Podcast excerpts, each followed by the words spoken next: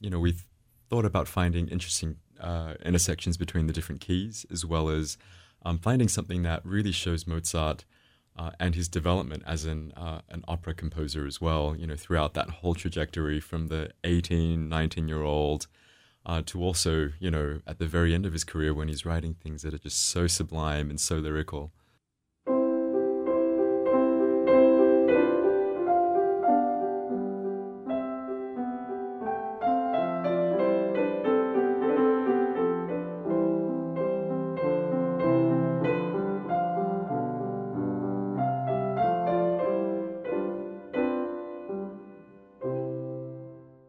I heard you talk in another interview about um, how Mozart really grabbed you as a kid. And that's not like a really common thing sometimes with uh, younger people, you know, young musicians, kids who, who are serious about music and learning music to really grab onto Mozart and, and, and to uh, have that spark with Mozart. In fact, sometimes kids think he's kind of boring. boring. not just kids. It's, it's really funny. I, um, I feel like um, after recitals that my parents come to, um, they, they still say, oh yeah, I loved the Rachmaninoff, the Chopin was fantastic. And there's never that comment about the Mozart. And um, it's sort of become one of my real life goals to, to be infectious with, um, you know, the love of Mozart and just sort of saying, hey, by the way, here's how we can listen to it.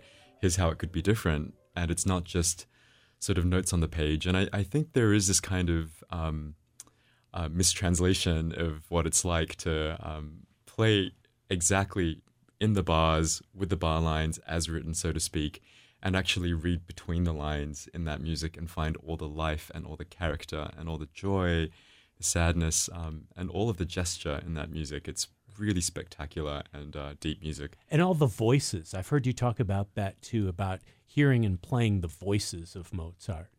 Uh, and, and you just alluded to, you know, finding the, the opera in Mozart. You know, I was one of those kids – um, who thought Mozart was, you know, boring when I when I was, you know, 12, 13 years old, a young musician. But then I heard Don Giovanni for the first time. And then, you know, I heard Così fan tutte. And then I I played in an opera orchestra for, you know, Marriage of Figaro. Mm-hmm, you mm-hmm. know, and and that just changed everything. You know, I heard everything as an opera aria.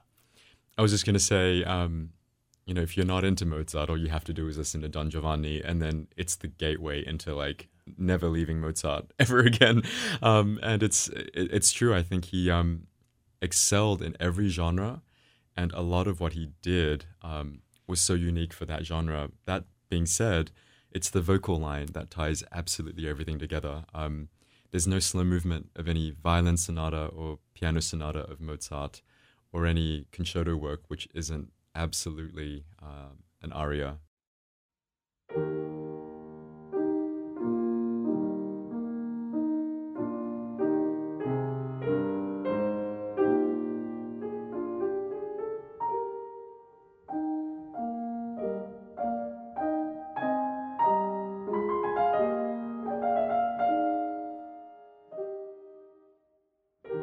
What do you listen to when you know you're studying Mozart when you're working on say a complete recording of sonatas or when uh, you're preparing for a concerto what what kind of things do you do? Maybe mm. uh, you know listening or uh, preparing or you know what do you pull out of the music to really roll around you know uh, beyond the score?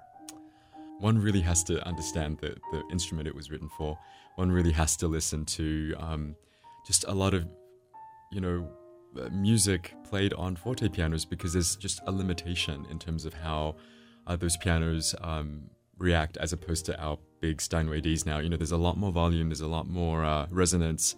You can do a lot more dynamically, but what you really find um, in that instrument, uh, the forte piano, is actually a lot more expression in the way that perhaps Mozart intended um, there is a limitation there with the fortes and pianos, and that actually makes you rethink what those markings mean, no matter how good the edition. It could be an Urtext edition, but um, uh, and you see the the forte and the piano, and of course your you know your teacher in conservatory will say this is exactly what you must do a forte, this is exactly what you must do a piano, but we forget so much of it is gestural, and um, you know, I, I think it might make sense to explain what I mean by gestural. And I think um, it's, it's really just um, seeing a group of notes and uh, basically translating that into how I would speak a phrase or how I might, you know, uh, communicate with you and the inflection of my tone. Uh, and these small, you know, sentences and phrases that I'm making now um, have absolute parallels with with the music that's being written.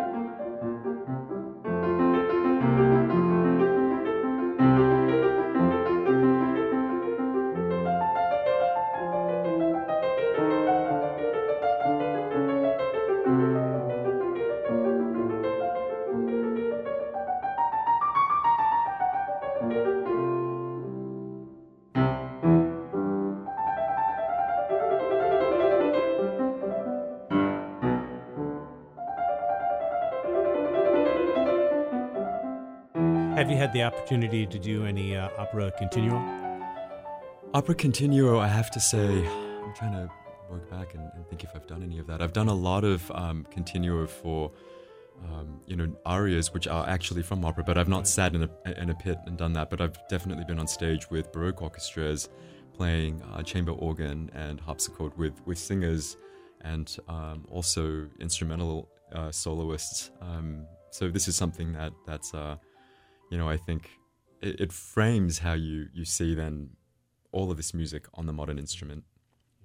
David Fung performs with the Detroit Symphony Orchestra on their opening weekend for the 2019-2020 season. Beethoven's Fifth Symphony is included, and Mozart and Bach. Let's. I, you can tell I just really wanted to talk about Mozart, but let's swing back around to the Bach again with the Naughton sisters and kind of guide us through this work before we get a chance to hear it this weekend? Well, a lot of Bach concerti were either paraphrases of his own works. Um, sometimes he'd write them, or most of the time he'd write them again in different keys, and he'd find different ways to really bring out characteristics of that instrument. Um, one thing that I think the audiences might be interested to know is that this concerto also exists in a three violin version, and uh, you know you really get um, again a, a, more gestural, a more perhaps um, dynamic rendition, maybe with the with the violins, just because you you do get the dynamic, as opposed to say uh, three harpsichords, where Bach was able to write this piece, um, sort of adding instruments at different times to create dynamic. You know, really, there was there's no way to play loudly and softly on a harpsichord.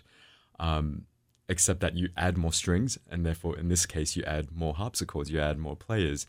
Um, so, in light of that, I'm I'm just really curious to see um, what this is like on on three Steinway Ds, um, and we have all of the the bells and whistles of of a large modern piano with with pedal and with uh, strings that were twice the size of the strings that you know they had in the time. And it might be one of those pieces where we come to uh, movement two, movement three, and in in the audience, you might say, "Oh yeah, I do know this piece from you know some other." exactly. Yeah. I mean, the the second movement is is so gorgeous. It's um, uh, such an expressive uh, movement where all the the pianists are. Um, pairing off and, and doing duets at different times, and then sometimes all three of us come together. In the last movement, it's um, definitely much more lively, and each of us has a moment where we break out like a jazz band and we sort of just go crazy and riff and have this massive virtuoso solo. And then everyone comes back together and that's sort of the ritornello you know everyone comes back. But then there are these big solo uh, moments where um, we're playing notes so fast that you basically can't hear them.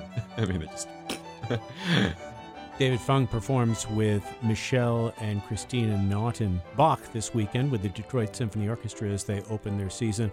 Also, Mozart on the program. Oh, and by the way, uh, Beethoven's Fifth Symphony. And uh, David has a new release of Mozart piano sonatas as he continues his project of recording all the Mozart piano sonatas. David, thanks again for coming in. thanks for having me For WRCJ, this is Peter Whorf.